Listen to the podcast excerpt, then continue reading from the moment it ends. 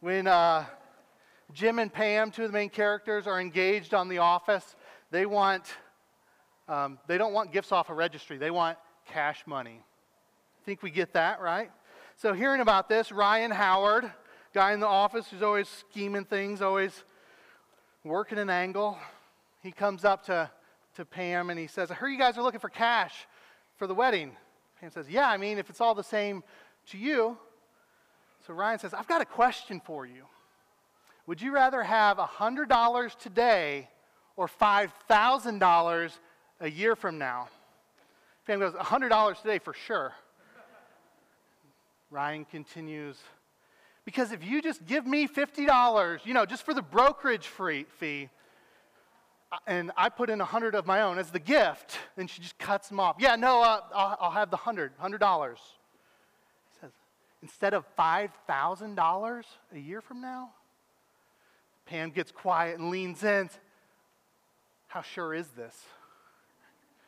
Then they move to the talking head interview where she says, The guy has an algorithm that can predict the winner of every college basketball game. And it cuts back to her, and she's giving Ryan a check. And then it goes back to her interview, and she thinks for a second. She just says, Don't tell Jim. It's funny to see that play out, especially with how ridiculous the scheme is, but we see the appeal of the proposition, don't we? We love a get rich quick scheme. We want to see it happen. If we can get something for nothing, great even though we know if it sounds too good to be true that it probably is, there's still this hesitation. What if it's not? How sure is this? What if that $5,000 is real? Some of us think we're too sly to get taken advantage of like this, but is that true? It's easy to spot when it's something like predicting the winner of college basketball games unless it's a back to the future scenario. But what if it's something that we actually want and think we should have? What if it's really close to the truth? What if we don't even realize we're putting something on the line? What if it's happening slowly, bit by bit? We don't even realizing it, but we're beginning to spend our very lives on it. That's what's happening to the Corinthians here. They have these false teachers who are coming in, and they're selling them a false message. And it's easy for us to fall prey to these same things when the message sounds so appealing, when it's something we'd like. And as Pam could have used Jim to point out the truth and shut it down, sometimes we need someone like that to show us what's really going on. Sometimes we need that perspective, someone to point us back to the truth. As we come to our passage today, Paul is filling that role. And he loves the Corinthians too much to see them led astray and taken advantage of. He's the voice of reason, warning the Corinthians of the con, that they might not lose what they have, that they might not be led astray from a sincere and pure devotion to Christ. And it's a perspective that we need to be reminded of as well. So we're looking at 2 Corinthians 11, 1 to 15. It's printed in your worship guide. I'm going to read this now. Hear God's word through Paul. I wish you would bear with me in a little foolishness. Do bear with me, for I feel a divine jealousy for you, since I betrothed you to one husband to present you as a pure virgin to Christ. But I am afraid that as the serpent deceived Eve by his cunning, your thoughts will be led astray from a sincere and pure devotion to Christ. For if someone comes and proclaims another Jesus than the one we proclaimed, or if you receive a different spirit from the one you received, or if you accept a different gospel from the one you accepted, you put up with it readily enough. Indeed, I consider that I am not in the least inferior to these super apostles. Even if I am unskilled in speaking, I am not so in knowledge. Indeed, in every way we have made this plain to you in all things. Or did I commit a sin in humbling myself so that you might be exalted because I preached the gospel, God's gospel to you free of charge? I robbed other churches by accepting support from them in order to serve you. And when I was with you and was in need, I did not burden anyone, for the brothers who came from Macedonia supplied my need. So I refrained and will refrain from burdening you in any way. As the truth of Christ is in me, this boasting of mine will not be silenced in the regions of Achaia. And why? Because I do not love you? God knows I do. And what I am doing, I will continue to do, in order to undermine the claim of those who would like to claim that in their boasted mission they work on the same terms as we do. For such men are false apostles, deceitful workmen disguising themselves as apostles of Christ. And no wonder, for even Satan disguises himself as an angel of light. So it is no surprise if his servants also disguise themselves as servants of righteousness. Their end will correspond to their deeds. This is the word of the Lord. Let's pray. God, we thank you for your word, that you show us the truth. We ask that you would be with us this morning, that you would help us by your Spirit to understand what you are saying, that you would draw us nearer to Christ and help us to put away falsehoods. Pray this in Jesus' name. Amen. So we're continuing on through the book of Second Corinthians. I think we've got couple more weeks left through the end of the month. And for the last chapter, Paul's been defending his ministry against these false teachers that are there who are attacking him. And last week we saw how they've been comparing themselves to him and to one another. And how, from a world's perspective, they actually look better than Paul. But Paul said that comparison game doesn't matter, that it's only those the Lord commends who will be approved. So we need to look to the Lord, not at each other, boasting only in the Lord and what he has done. In our passage today, begins with Paul asking the Corinthians to bear with him in a little foolishness. Today, he's setting himself up to boast like a fool, like these others do. We talked last week. He knows the absurdity and the futility of it, which is why he calls it foolishness. But he's going to play the game according to their terms for a minute, just to point out the error of what they're doing. Now, we won't actually see him acting like a fool until next week when you get to hear him boasting about who he is and what he's done. Today, he just sets himself up for it and says why he's willing to act like a fool. And he's willing to do it, act like a fool, and do what he says we shouldn't do because he loves the Corinthians, because he wants to protect them. He loves them too much to simply let them put up with these falsehoods that will lead them away from Jesus. And so, the main point for us this morning is we can't put up with these falsehoods because they will lead us away from Jesus, who is the truth. And Paul points out three ways that the Corinthians are doing this, and kind of three things that we need to be aware of as well. So, first, putting up with a false message. Second, placing a false value on ministry. And third, paying attention to false ministers. I got you three points there and double alliterations. So you're welcome. First, they're putting up with a false message. Look with me at verse 1. Paul asks that they bear with him. It's the same Greek word that will be translated as put up with at the end of verse 4, because they're putting up with them already.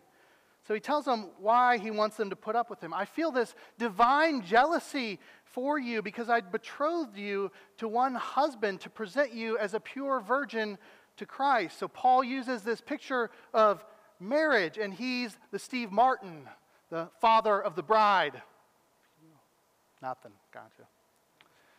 In those days and in that culture, marriage was actually kind of this two step process. You'd have the betrothal, which was legally binding, which is why, like with Mary and Joseph, it says Joseph resolved to divorce her quietly. It was actually legally binding for the betrothal. Then about a year later, you'd have the marriage.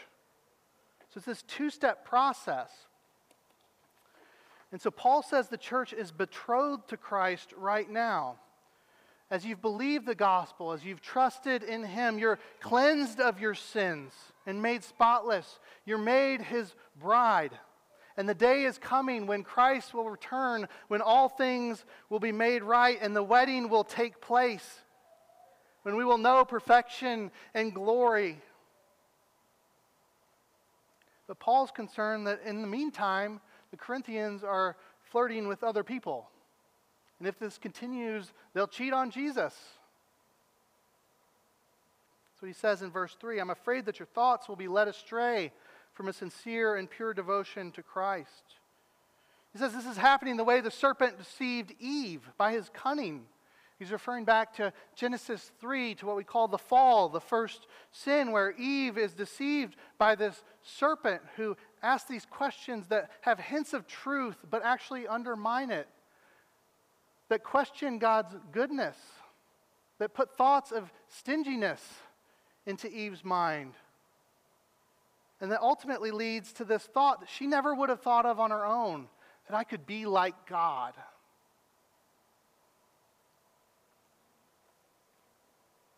It's a subtle, sneaky message. We like to hear that too, don't we? I could be like God. I could be my own God. I could be in control and in charge. This end around is what's happening with the Corinthians too. They're putting up with this false message another Jesus, a different spirit, a different gospel. It's probably even clothed in the same language. They're still talking about Jesus, the Spirit, the gospel, but the content has changed. And the Corinthians are listening to these con men, what Paul sarcastically calls these super apostles, who are selling a lie, who have no knowledge of the truth like Paul does. Which begs the question for us is what message are we listening to? The one that says we can be like God, or the one that says that we are in utter need of God's mercy and grace, a need that has been met in Jesus Christ. For some of you here, you've never really believed this message that Paul preaches. You've only ever listened to other versions. Things like, all I have to do is believe in Jesus, but I can live however I want It doesn't mean anything for my life. I can be saved, it's my ticket to heaven. Or Jesus is a good teacher, but he's not God. Or Jesus only preached love and no justice or judgment. That the good news isn't that we need to be saved from anything by someone outside of ourselves, but that we're enough, that we can do it. All we need to do is be good people to do more good than bad, to be kind, to spread love in the world. But are these messages that you believe enough when life slows down, when the constant entertainment that so constantly bombards us goes away? When you're alone with your thoughts and the big questions of life creep in, the ones that we avoid so often, the ones that say, Who am I? Why am I here? What is the purpose of life?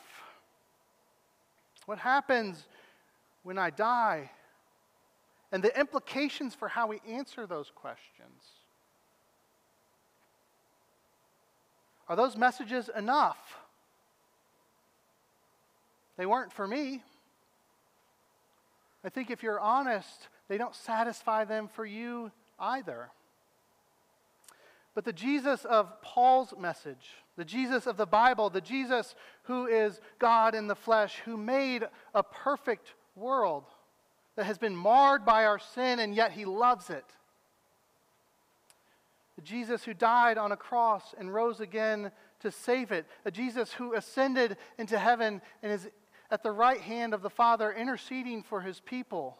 A Jesus who is coming again and will set all things right the one who will save you and show you who you are and who you were made to be and what you were made for if you'll only trust in him.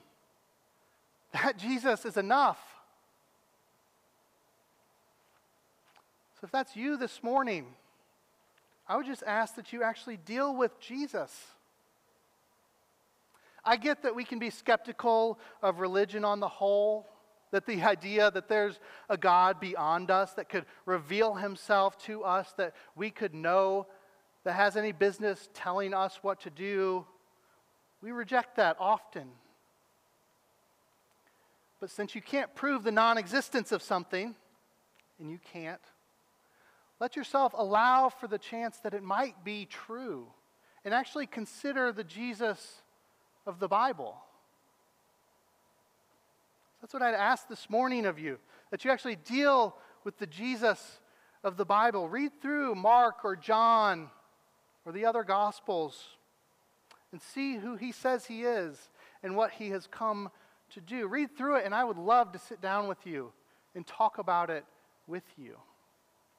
He's the one upon which everything hinges. If he is who he claims to be and who Paul claims him to be, then he's worth living your whole life for. And if he's not, then we're all wasting our time here this morning. That I am wasting my life. For others of us who believe in Jesus, who have trusted in him for our salvation, don't put up with messages that move him to the periphery. We can't still proclaim Jesus, but relegate him to a minor role and make Christianity about something else, even good things. About pursuing justice, about doing good deeds and living a moral life, about protecting the unborn, about caring for women, about caring for the immigrant. Because in doing so, we lose Jesus. All of those things should happen in our lives, and they should be things that we care about because Jesus cares about all of them. But we can't exchange the implications of the gospel for the gospel. Only Jesus saves. We can't put up with these false messages, they'll only draw us away from Him. We must reject them and hold fast to the truth. We must hold fast to Jesus. We can't put up with false messages. We also can't place a false value on ministry. This is what Paul's talking about here in verses 7 to 11. He says that in preaching the gospel free of charge to the Corinthians, he's humbling himself so that they can be exalted. He accepted support from other churches and from other individuals who provided for him so that he wouldn't burden them in any way. And he did this because he loves them. This might be a weird thing for us to talk about. We don't really get it. We're like, he's not charging them. Cool. you do you, Paul. But this would have been a bigger deal in their time and culture. Kent Hughes points out that in Paul's day, traveling speakers and professional philosophers were more important based on the fees that they charged. And if it was cheap, then the message wasn't that valuable. So it's maybe flip flopped today in the way we think of keynote speakers, right? We know the name, and so they must have something life changing to say. And so we're willing to pay for it. And we want to hear from the big names, don't we? I mean, that's how you get people to stuff. People are willing to pay for it. There were a bunch of former presidents make like millions of dollars just giving speeches after their presidents. But um, President Trump, before he was president, actually gave some of the most expensive speeches in 2005, 6, and 7 at the Learning Annex's Real Estate Wealth Expo. He made in 2005 a million dollars, in 2006 and 7 1.5 million for each seminar that he led. And there are multiple seminars at these things. Just raking it in. It makes no sense to me. Right? But the president of the company says he's worth every penny because he draws in the biggest crowds. His message must matter, right? Since Paul didn't charge, they thought either a combination of that his message wasn't important or he's not really an apostle. What does he have to say? Who is he? When you compare this with the fact that these super apostles are charging for these speeches, you get the picture. Paul's not in it for the money. Something that can't be said of these others. In the next chapter, he's going to say, I will not burden you, for I seek not what is yours, but you. He loves them, not what they can give him. It's an actual love. They were valuing his ministry falsely because they thought that a free ministry wasn't worth anything. But the fact that it's free actually communicates what it is. And it communicates the beauty of the gospel that it's not a burden, that it frees us from burden, from having to perform, from having to never let anyone down, from having to be perfect, from having to be enough. For Mother's Day, from having to be the perfect mom, from whatever pressure you're putting on yourself to justify your existence, it frees you from that. Because Jesus does all that we truly need on our behalf. If you've read the Pilgrim's Progress, it's when he comes to the cross, the Christian's burden falls and it tumbles away and it goes into the tomb, never to be seen again. What Jesus says. Come to me, all you who are weary and heavy laden, and I will give you rest. Take my yoke upon you and learn from me, for I am gentle and lowly in heart, for my yoke is easy and my burden is light. It frees us from the burden. Paul preaches the gospel free of charge because it's a message of God's free grace. Jesus didn't come to get something from us, He came for us because He loves us. He says in Mark that He came not to be served, but to serve and give His life as a ransom for many. I mean, just the descriptions Paul uses of why he doesn't charge anything in these verses echo Jesus' ministry. It's that they might be exalted, it's in order to serve them, it's to refrain from burdening them. It's because God knows that he loves them.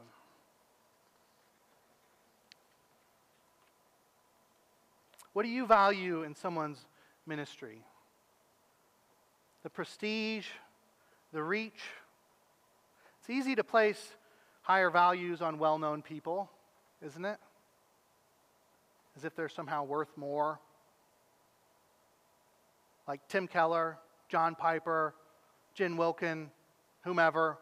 Would you rather go to a conference if they were speaking there than if you didn't know the people? If you're honest, yeah, right? It's not to diminish their ministry, it's not a bad thing. But is their ministry more valuable than unknown pastors faithfully preaching and living out the gospel at small churches all over the world. Why?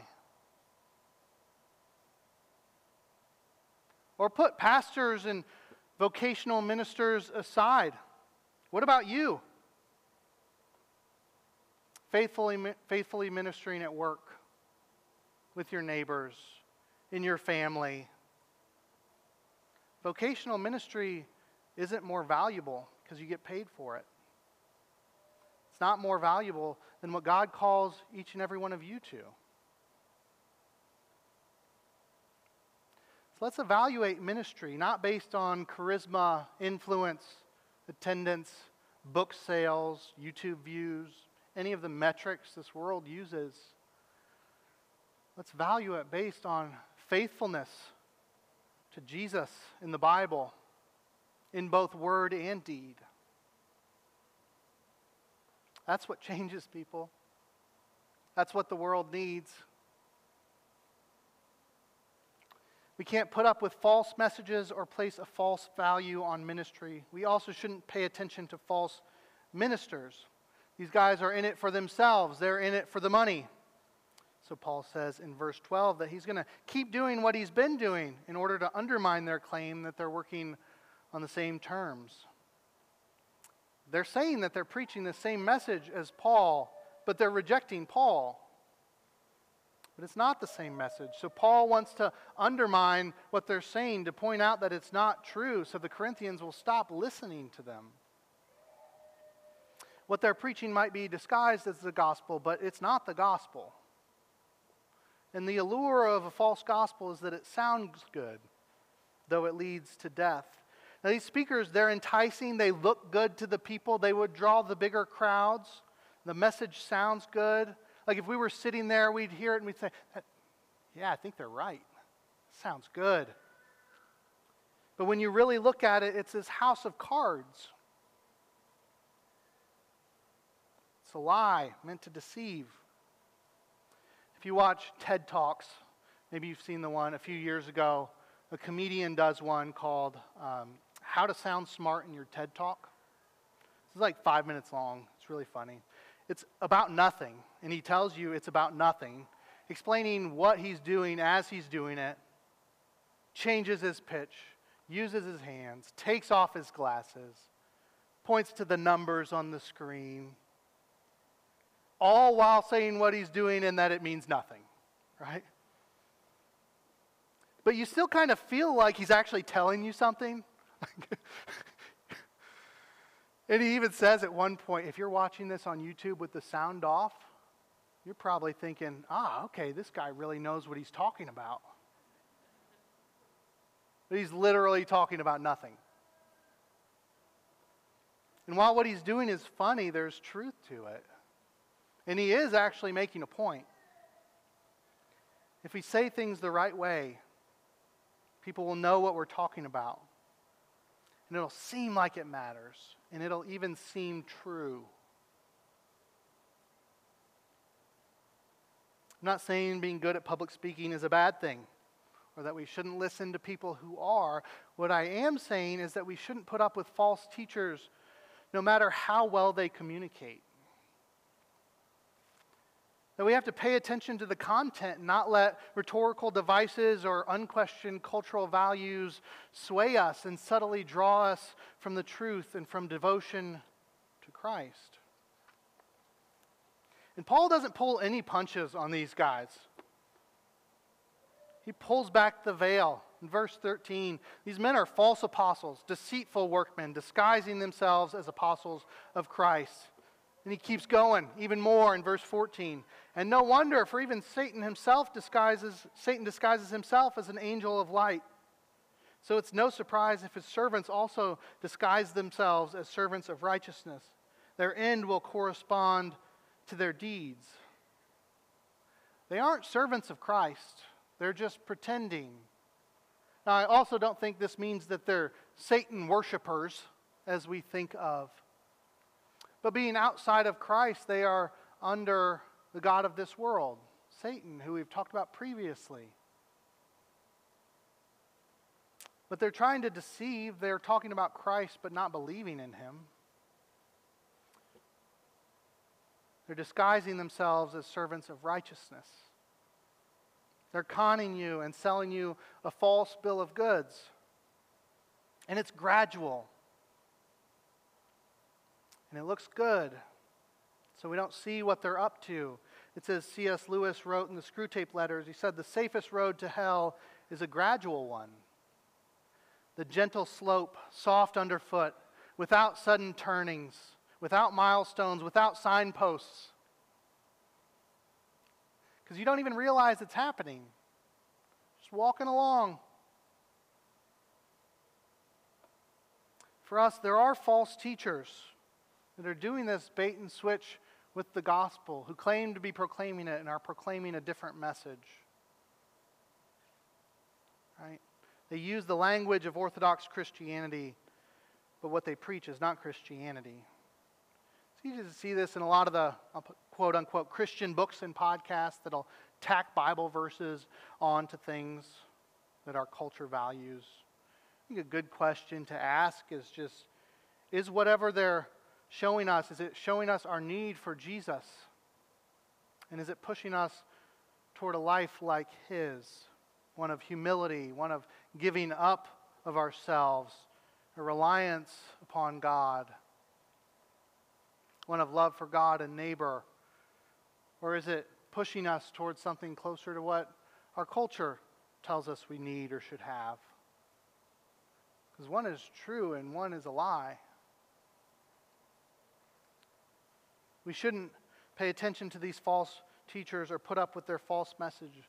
But I think uh, a trickier danger and a bigger danger for us isn't as close to this line of false teachers saying they're proclaiming Christ when they're not, as it is to how we uncritically or undiscerningly listen to teachers who don't even claim Christ, who are teaching us without us even knowing it. We watch TV shows and movies, we listen to music and podcasts, we read books whose messages are completely contrary to the gospel. and lives of righteousness, and we let them teach us and we let them shape our values without ever questioning it, without ever evaluating it. We absorb what they say and present, and we become like them without even knowing it. Paul said last chapter that he takes every thought captive to obey Christ, but I'm afraid that we're so often disengaged and want to just be entertained and escape that we're not even cognizant of our own thoughts in it. As Paul said last chapter, we need to look at what is before our eyes, to pay attention to what's going on and to whom we're listening and let us measure it against Jesus and reject all that would draw us away from Him? Will we continue to put up with false messages, paying attention to false ministers, and placing a false value on true gospel ministry? Or will we be like the people who detect false currency, counterfeit currency? They study the real thing, not the fake stuff. They study the real thing so when a fake bill pops up, they know it like that. It sticks out like a sore thumb. May we know the truth so well that when a falsehood presents itself, it's obvious and we can reject it immediately. Let us reject falsehoods that would lead us away from Jesus and look to Him, the one who is the truth.